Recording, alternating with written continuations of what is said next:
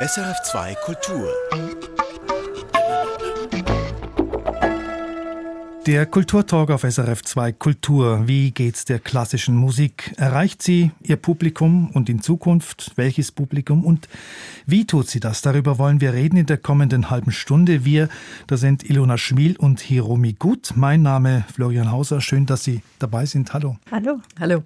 Ilona Schmiel, Sie sind Intendantin der Zürcher Tonhalle. Sie waren früher künstlerische Leiterin des Konzerthauses Die Glocke in Bremen, danach Intendantin des Bonner Beethoven-Festes und seit neun Jahren sind Sie Chefin der Tonhalle Gesellschaft Zürich, führen also einen der großen Tanker im klassischen Musikgeschäft.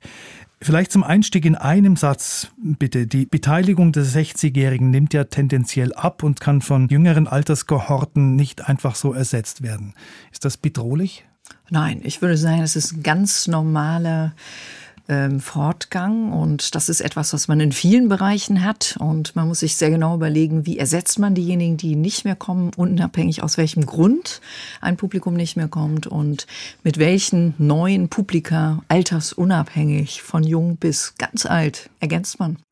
Hiromi Gutz, Sie sind Gründerin und Leiterin von Guerilla Classics mit der Mission, neue Formate für klassische Musik zu entwickeln. Raus aus dem Konzerthaus, rein in den Alltag. Sie treten auch an ungewöhnlichen Orten auf.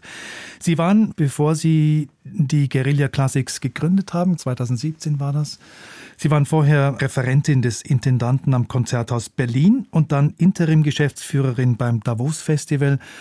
In einem Satz auch Sie, bitte. Warum braucht es so etwas wie Guerilla Classics? Es braucht sicher unterschiedliche Angebote. Der Grund, warum ich Guerilla Classics ins Leben gerufen habe mit Freundinnen aus meinem Studium, ist wirklich, dass wir einfach einen frischen Wind zusätzlich in die Szene bringen wollten. Frau Gut, Frau Schmiel, Sie haben ja beide Gesang studiert. Warum sind Sie nicht in diesem Metier geblieben? Ja, bei mir ist es ganz einfach. Ich hatte einen Stimmschaden und musste umsatteln. Sehr kurze Antwort. Mhm. Und bei Ihnen? Ich habe ein Austauschjahr gemacht in Island, als ich 16 war. Und da wurde das Singen für mich extrem wichtig. In einem langen Winter, dunklen Winter und dann die Zeit zu teilen, das Singen auf Isländisch auch. Und habe dann äh, Gesang studiert eben später. Also zuerst bei Margaret Joker am Opernhaus Zürich und dann äh, an der Académie de Lausanne und Lotte Lehmann Akademie und so. Und irgendwann im Master Performance bin ich aufgewacht am dritten Morgen des Masters auf dem Weg zur Opera de Lausanne und habe gemerkt, n -n. ich will das nicht. Ich fühle mich zu wenig frei. Ich glaube nicht, dass das mein Weg ist. Dann habe ich tatsächlich diesen Weg sozusagen abgeändert, bin jetzt aber auf dem Weg nach Amsterdam nächste Woche, um ein Rechercheprojekt über Voice, Opera, mhm. Women und Silencing Okay, also klassische Musik und ihr Publikum, unser Thema. Machen wir doch vielleicht mal eine kleine Bestandsaufnahme. Letztes Jahr war die Sorge vor dem Covid-bedingten Publikumsschwund relativ groß, dass es wegbleibt. Es gibt äh, jetzt verschiedene aktuelle Studien, zum Beispiel von SORA, dem Institute for Social Research and Consulting aus Wien, die sagen doch, doch, das Publikum kommt zurück. Frau Schmiel, stimmt das? Ist Ihr Tonhalle-Publikum vollzählig zurückgekommen? Also nach einer Einschätzung, die im Moment ich noch nicht durch eine Studie verifizieren kann, sind es bei uns 90 Prozent, die zurückgekommen sind. Und das heißt, 10 Prozent sind aus welchen Gründen auch immer nicht da. Und diese 10 Prozent machen mir ehrlich gesagt jetzt derzeit keine Sorgen. Ich bin der Meinung, das ist ein normaler Schwund, der auch sonst durch andere Dinge hätte sein können. Aber es ist sicher so, dass sich das Publikumsverhalten generell, wann kaufe ich eine Karte, warum komme ich, durch was werde ich aufmerksam auf ein Konzert oder auf ein Programm oder ein Projekt, warum bewege ich mich in die Tonhalle mhm. Zürich, das hat sich sehr geändert zu einem großen Teil. Und ich denke, da kommen wir in der Sendung noch drauf, darüber zu sprechen. Also ist mir wichtig zu sagen, ja, die Auslastungszahlen sind sehr gut. Der Weg dahin ein unterschiedlicher ein durchaus neuer im Vergleich zu vor Corona. Und wenn ich auf die Schweiz insgesamt schaue, dann ist es durchaus an verschiedenen Standorten immer noch ein bisschen unterschiedlich. Es kann lokal sehr verschieden sein, abhängig von Programmen, von Wochentagen und ehrlich gesagt auch manchmal vom Wetter. Ja, Frau Gut, Sie bespielen ja auch ähm, zwar auch renommierte Kulturstätten wie das Kunsthaus Zürich zum Beispiel, aber nicht nur. Sie sind auch mal anzutreffen im Kindergarten Zürich und sie haben einen Künstlerpool, Künstlerinnenpool, transdisziplinär. Also das sind ähm, Musikerinnen, Tänzer, Foto, Film, Design, Literatur und so dabei. Sie sind sehr interessiert an den Schnittstellen. Können Sie zu Ihren Auslastungszahlen was sagen? Also wir arbeiten mit unterschiedlichsten MusikerInnen nicht, dass wir als Agentur angeschaut mhm. würden oder so, sondern das sind Collaborations, äh, Kollektive, die immer wieder für einen gemeinsamen kreativen Prozess zusammenkommen und dann wieder auseinandergehen. Wir sind finanziert unter anderem durch Stiftungen und bezahlen immer die Gagen. Das heißt, ähm, wir sind Veranstalter. Ähm, auch wenn wir äh, die HB-Halle im Zürich HB bespielen. Und äh, da sind die Auslastungszahlen pro Tag 450.000 Menschen. Das ist das, das, ganz große Publikum. Schön, oder? Wir tauschen. Ohne, ohne irgendwas zu. Nein, man muss natürlich schon was tun. Es ist gar nicht so einfach. Diese Halle, äh, auch die Akustik ist speziell dort. Ja, also Auslastungszahlen ist tatsächlich äh, kein Erfolgskriterium bei uns. Das ist auch dort, wenn man in einem Tram sitzt, jetzt hier ähm, nach Leutschenbach. Das ist etwa das Publikum, was wir haben. Also einfach alle, die ein- und aussteigen. Aber das ist natürlich der öffentliche Raum mit den Leuten, mhm. die bei uns äh, in Zürich leben. Ich möchte Ihnen ein paar Zahlen mal geben. Und zwar gibt es jetzt eine ganz aktuelle Studie, allerdings aus Deutschland, Relevanzmonitor Kultur der Bertelsmann Stiftung. Und da gab es eine Umfrage unter jungen Erwachsenen, also 18 bis 30. Und da kam raus, es gibt einen großen einheitlichen Wunsch nach Kulturerhalt gleichzeitig eine große Diskrepanz zum, zum tatsächlichen Interesse und zur Nutzung der Angebote. Also vier von fünf Befragten, das sind 80 Prozent, ähm, sagen, die waren in den letzten zwölf Monaten in keinem Konzert. Die Hälfte der jungen Erwachsenen haben das Gefühl, das Angebot richtet sich überhaupt nicht richtig an sie. Ihr Wunsch wäre, Kulturinstitutionen sollten das Angebot und die Kommunikationswege modernisieren ähm, ihre Zielgruppen besser kennen und ansprechen. Gewünscht werden da Angebote, die sich an Kinder richten, an Jugendliche, bei denen man lachen kann. Das sagen 83 Prozent, die für alle verständlich sind. Weitere Wünsche gibt es dann auch noch. Öffnung auch für Laien, für Hobbyorchester. Das Preisgefüge soll sozial gerecht sein. Das Marketing soll modern sein. Die Hälfte der jungen Leute will leichteren Zugang zu Programminformationen über Social-Media-Plattformen. Was sagen Sie jetzt dazu, wenn Sie das so hören? Heißt das nicht auch, dass Veranstalter sich viel, viel mehr wieder als Dienstleister verstehen müssen?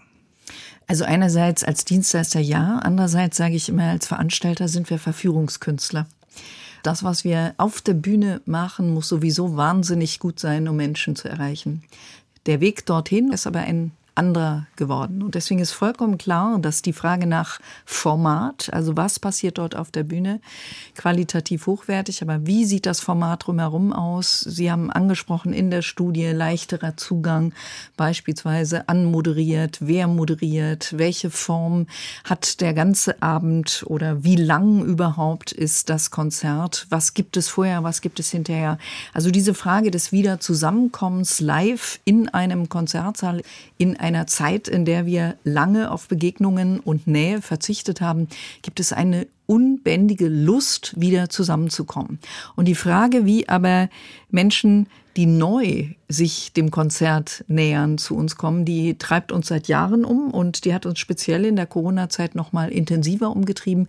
Und so sind neue Formate jetzt entstanden beim Wiedereinzug in die Tonhalle ab 2021, 2022 etwa das Format Crush, wo wir nur ein einziges Werk aus der klassischen Musik aus unterschiedlichen Epochen spielen, anmoderiert und im Anschluss daran gibt es im Foyer eine Session mit Musikerinnen und Musikern aus unserem Orchester, die aufgrund ihrer eigenen anderen Fähigkeiten neben der klassischen Musik beispielsweise Jazzen oder ähm, Klezmermusik spielen oder sich mit schweizerischer Volksmusik beschäftigen in ganz lockerer Atmosphäre, wo ein quasi zweiter Teil eines Konzertes passiert.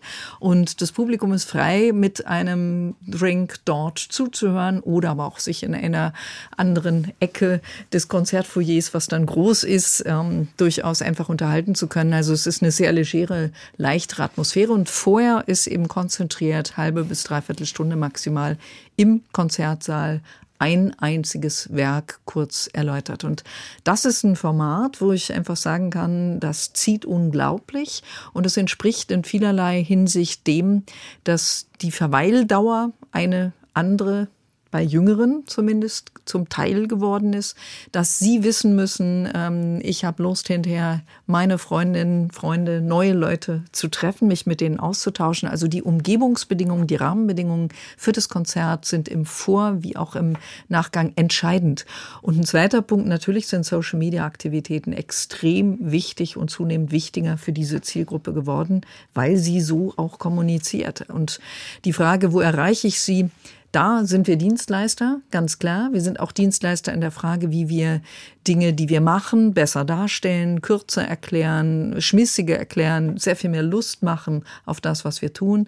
Und solche Formate, solche Ideen werden wir zunehmend auch in Zukunft kreieren. Es geht aber immer auch um die Balance zu dem, was bisher existiert. Ich kann nicht eine Bruckner Sinfonie Nummer 7 beispielsweise einfach modernisieren. Ich kann sie neu arrangieren lassen. Ich kann sie in andere Formen bringen. Aber wenn ich zurück zur Keimzelle der Musik will, dann muss ich mir überlegen, wie schaffe ich andere Zugänge. Wenn ich Ihnen jetzt so zuhöre, denke ich schon, es äh, geht überhaupt nicht um, um Inhalte, falsche oder richtige Inhalte, zu konservativ, zu progressiv, sondern einzig und allein um diese, um diese maßgeschneiderten, auf ein Publikum zugeschnittenen Angebote, weil auch das Publikum umsorgt werden möchte, umhegt werden möchte. Also Trend zur Individualisierung ist wichtig. Ich würde sagen, das gilt für einen Großteil dieses neuen Publikums.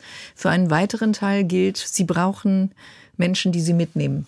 Und mhm. wenn aus dem Freundeskreis, wenn Personen um sie herum sagen, es ist toll, geh dahin, da gibt es etwas zu erleben, das berührt dich, das ist etwas, was du in deinem Leben nicht nur einmal im Jahr brauchst, sondern bitte doch öfter einfach nutzen solltest für dich selbst.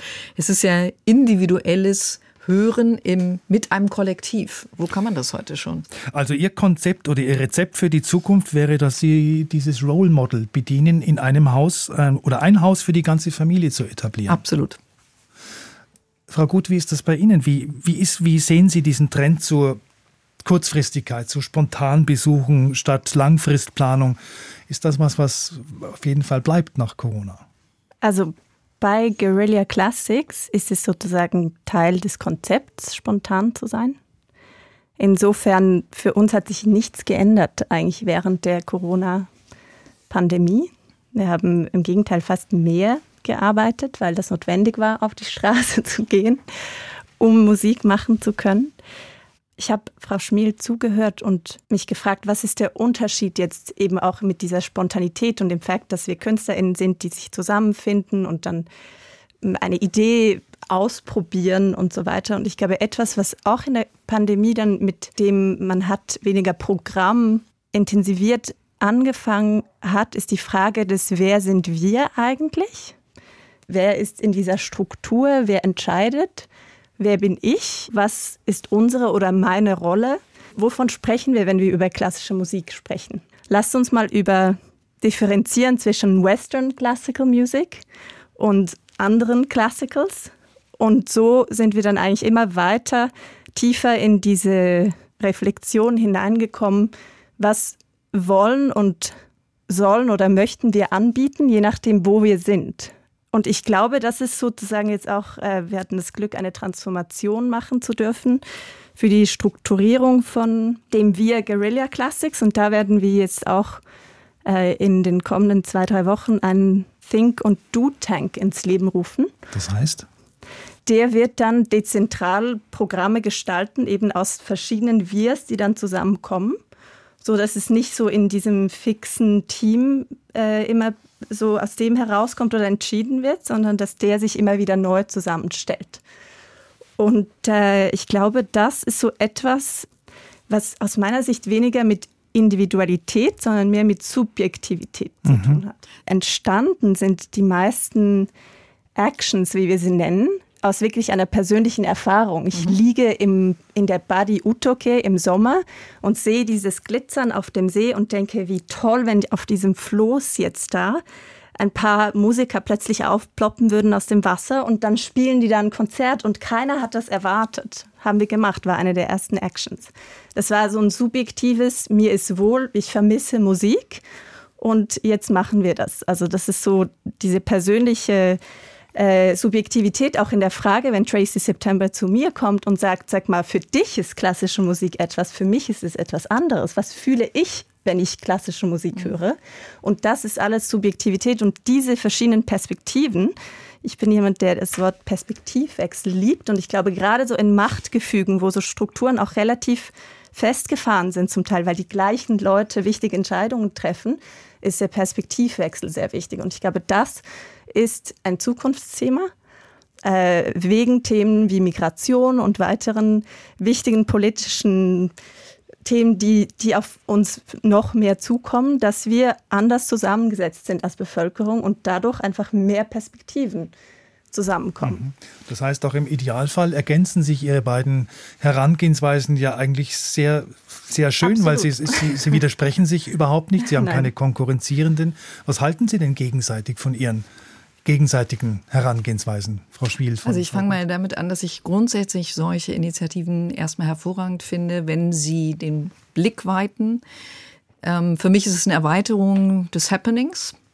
Happenings hat schon immer seit den 80ern, aber auch schon in den 70ern in jeder Form gegeben. Und das macht ihr mit Guerilla Classics auf eine andere Art und Weise jetzt wiedererlebbar und nutzt natürlich noch sehr viel mehr gesellschaftliche Themen.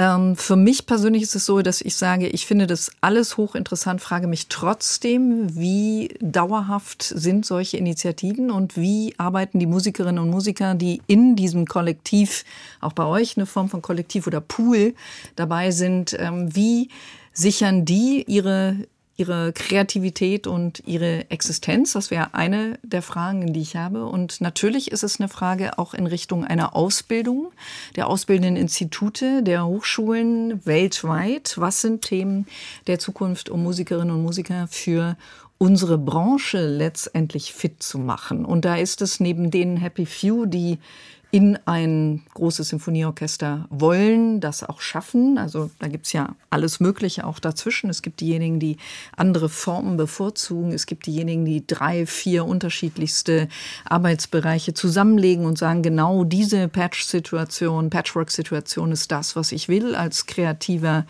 ähm, Mensch und Musiker, Musikerin. Ähm, für uns ist es einfach so, ich ich finde das, wie gesagt, fantastisch. Ich frage mich nur, wie dauerhaft kann so etwas sein und wie viel Frischluft und Zufuhr braucht es ständig, um diese Form dieser totalen Kreativität und Spontanität tatsächlich auch über lange Zeit durchzuhalten. Dass das eine Zeit lang für die einzelnen Mitwirkenden eine hervorragende Situation ist, eine ist, die als Institution jetzt so wie es Hiromi Gut und ihr Team leben, machbar ist, finde ich wunderbar. Wir kommen aus einer ganz anderen Ecke, deswegen ist es aus meiner Sicht überhaupt nicht so, dass wir da gegeneinander stehen, sondern eher uns perfekt ergänzen. Und äh, das ist gegenseitige Befruchtung im Hinblick auf Denksysteme, auf Denkmodelle. Wo geht die klassische Musik generell hin? Denn das, was ihr durchdacht habt bei Guerilla Classic, sind ja genau dieselben Themen, die wir auch durchdenken, nur wir finden andere Antworten aufgrund einer, einer anderen Tradition und einer, ähm, auch einer Verantwortung für sehr, sehr viele Menschen in einer Stadt, mhm. an einem, gezielt auch an einem Ort. Und Sie, Frau Gut, Sie müssen mit dem Humus arbeiten, dem kreativen Humus der Künstlerinnen und Künstler, die ständig an der Grenze zur Selbstausbeutung sind. Also die Frage, geht es weiter? Das hatte ich am Anfang auch so ein bisschen die Angst, ja, wenn man mhm. was gründet. So schafft man das? Und dann noch in der Schweiz, wo die meisten so sagen, man muss jetzt auf Sicherheit und zum Brotjob und so. Und das Schöne ist, wir haben immer wieder Anfragen. Also tatsächlich ist im Moment jetzt so, dass viele auf uns zukommen, auf mhm. das Team und eigentlich das gar nicht unbedingt nur aus ähm, dem Team wachsen muss. Für mich ist es wichtiger, dass wir in diesen äh, Momenten, wo so Ideen kommen, wirklich dieses zeitgenössische auf den Zeitgeist eingehen. Nicht vergessen oder das eben Beleben von gewissen Musikern. Das war jetzt John Cage in a Landscape und weitere Ideen. Ich finde es spannend, mit einem Pianisten, einer Pianistin zu arbeiten, aber warum nicht gleich mit 100, die dann gemeinsam ausbrechen aus der Institution? Und dann haben wir zehn Kollektive gegründet. Die haben gemeinsam komponiert und Wege gefunden, wie sie aus dieser Isolation, also einzelne PianistInnen ausbrechen und gemeinsam Kates Werk spielen und dann auch zu 100 sozusagen durch die Stadt verteilt klingen können. Und ich glaube, es ist tatsächlich da so eine Frage von Existenz im Sinne von, was brauchen wir als KünstlerInnen? Wir brauchen Ideen, die uns nähren. Und solche Ideen entstehen aus uns heraus. Mhm.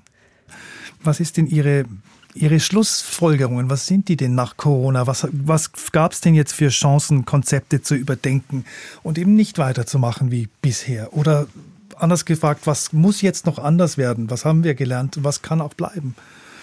Also das Publikum will ja, wie Sie sagen, auch verführt werden, will eingefangen werden, aber nicht belehrt werden. Das ja zumindest. Das Neue aus meiner Sicht ist tatsächlich, dass die Frage von Dauer, also Zeit, spielt eine neue Rolle. Wie viel Zeit verbringe ich mit wem, warum? Wir haben gesellschaftliche Themen, wie gestalten wir Arbeit? Wie viel Zeit bleibt übrig, um anderes zu erleben? Wenn man den neuesten Studien glauben darf, dann müsste man ja sagen, es gibt sehr, sehr viel mehr Zeit für Freizeit, für kulturelle Teilhabe, für vieles, über das wir jetzt hier in dieser Sendung sprechen, wenn so und so viele Menschen sowieso nicht mehr 100 Prozent oder vielleicht nur noch 50 oder auch vielleicht sogar noch weniger arbeiten. Mhm ich bewerte das jetzt einfach mal nicht. Das sind Trends, die da sind. Und deswegen stellt sich doch die Frage, was mache ich mit dieser frei werdenden genau. Zeit? Und Musik ist das Einzige, wo ich den Sprung in die Gegenwart schaffe. Flüchtig, wie sie ist, wenn ich live dabei bin, habe ich ein unmittelbares Erlebnis. Das ist subjektiv komplett unterschiedlich unter Umständen. Aber ich habe dieses Drumherum in einem, wie ich finde, in fragilen Zeiten schönem Ambiente. Das ist auch was Wichtiges. Also sich in fragilen, schwierigen Zeiten mit einer Form von Schönheit, von Ästhetik zu umgeben, ist etwas, was jeder Mensch haben sollte. Deswegen bin ich der Meinung, Live-Konzert als Suchtfaktor würde ich glatt unterschreiben. Und ich glaube, ergänzend dazu, ich glaube, das äh, ist eben mir deshalb sehr wichtig zu sagen, ja, wir haben einen ziemlichen harten Kampf auf der Straße zum Teil. Ähm, Selbstausbeutung ist auch ein Thema und äh, es, ist, es braucht einfach viel. Wir, wir wählen das jetzt in Guerilla Classics so an diesen äh, Zukunftsthemen auch zu arbeiten. Und ich glaube auch diese Pflege und dieser Raum, dass ähm, auch Chöre und, und äh, Laien, die musizieren, äh, im Olymp singen sollen, ist sehr, sehr wichtig. Und für die Zukunft wünsche ich mir eigentlich sehr viel Ehrlichkeit zu den aktuellen Themen, die, die beschäftigen. Und, und ich glaube, wenn wir ganz ehrlich sind, ist diese Krise, äh, also diese Pandemie, wie sie ersetzt wird als Wort, eigentlich nicht vorbei. Ja? Ich glaube, wir sind eigentlich mitten in einer Krise, die noch ein bisschen länger dauern könnte. Und ich glaube, ähm, diese Art von eben Subjektivität oder Zufällen, mit denen wir arbeiten bei Career Classics, lehrt mich immer wieder, dass man eben so auch äh, aus durch eine Art Verwirrung von, aha, jetzt Serendipity, ja, das ist jetzt passiert, mhm. aus seinen Denkmustern herauskommen kann und dann etwas kreiert wird. Und ich glaube, das ist etwas, was mir sehr wichtig ist und ich mir auch erhoffe, auch in Zukunft von den Institutionen noch mehr. Ich habe das gelesen, gerade äh, vor ein paar Wochen, von der Möglichkeit zum Beispiel so ein Labor für innovative Formate neben dem Opernhaus und so. Wenn man das systemisch, also nicht so, dass es eben bei der Intendanz bleibt, sondern dass es mehr noch beim Volk, also bei den Leuten, die diese Stadt beleben, wirklich äh, genutzt werden kann. Ein, ein Raum für für Fragen, wo man Fragen stellen kann, die man nicht vielleicht jetzt äh, so beantworten kann, wie es sein soll, sondern wo unterschiedlichste Leute zusammenkommen und teilen. Ich glaube, das wäre so mein Wunsch, dass es das gibt mhm. und mehr gibt. Und ich glaube, die Turnhalle ist das teilweise auch. Und die Räume, die wir erschließen, sind immer wieder neue Räume, werden das auch durch die Leute, mit denen Guerilla Classics dahin geht. Mhm.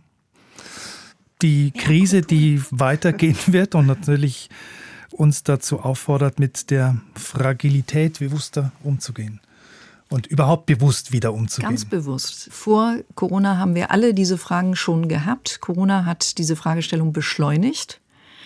Alle Gräben, die es vorher gab, haben sich vertieft. Und ich würde sagen, in dieser Fragilität, die in unseren ganzen Umgebungsbedingungen grundsätzlich zugenommen hat, aber auch deswegen, weil wir permanent informiert werden und die Chance ja. haben, uns informieren zu lassen oder aktiv Informationen zu streuen, bis hin zu Fake News. Wir beeinflussen ja im Moment mit einer Form von medialer Verwertung, medialer Nutzung das Weltgeschehen quasi tagtäglich mit, auch in dem, was wir hier jetzt tun.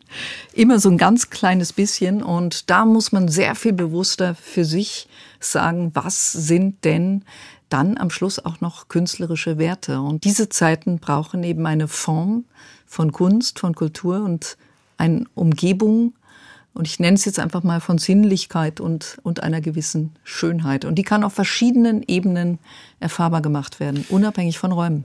Also dann wünsche ich Ihnen und uns, dass wir verantwortungsreich, verantwortungsvoll mit diesem Pflänzchen der klassischen Musik beziehungsweise dem Publikumspflänzchen umgehen können, das nicht einfach so vor sich hinwächst und dann gefährdet ist. Das wussten wir längst. Die Pandemie hat es aber noch deutlicher gemacht. Nichts ist selbstverständlich. Die aktuelle Wirtschaftslage drückt auf die Stimmung, Inflation, Energiekrise, die geopolitische Weltlage drückt, dass Leute sagen, ich habe momentan andere Sorgen, als ins Konzert zu gehen. Zum Abschluss noch eine Zahl von L'œil du Public, eine Studie, die allerdings schon ein halbes Jahr alt ist. Danach machen sich zwei Drittel der kulturinteressierten Schweizer und Schweizerinnen Sorgen, vor allem ältere und Leute aus der Deutschschweiz. Ähnlich hoch der Anteil von denen, die aufgrund der aktuellen Situation sparen wollen. Und wenn ich unser Gespräch zusammenfasse, neue Formen sind gefragt, maßgeschneiderte Angebote sich ums Publikum kümmern, es pflegen, umsorgen und mit spannenden Angeboten das Interesse wecken, die Alten nicht zu vergessen, gleichzeitig Jüngere mit zeitgemäßen Angeboten abzuholen. Wie geht's der klassischen Musik und uns mit ihr ein halbes Jahr nach Corona, Hiromi Gut, Leiterin von Guerilla Classics, und Ilona Schmiel, Intendantin der Zürcher Tonhalle, waren zu Gast bei diesem Kulturtalk. Mein Name Florian Hauser. Danke, danke. That's danke. It. Erfahren Sie mehr über unsere Sendungen auf unserer Homepage srf.ch-kultur.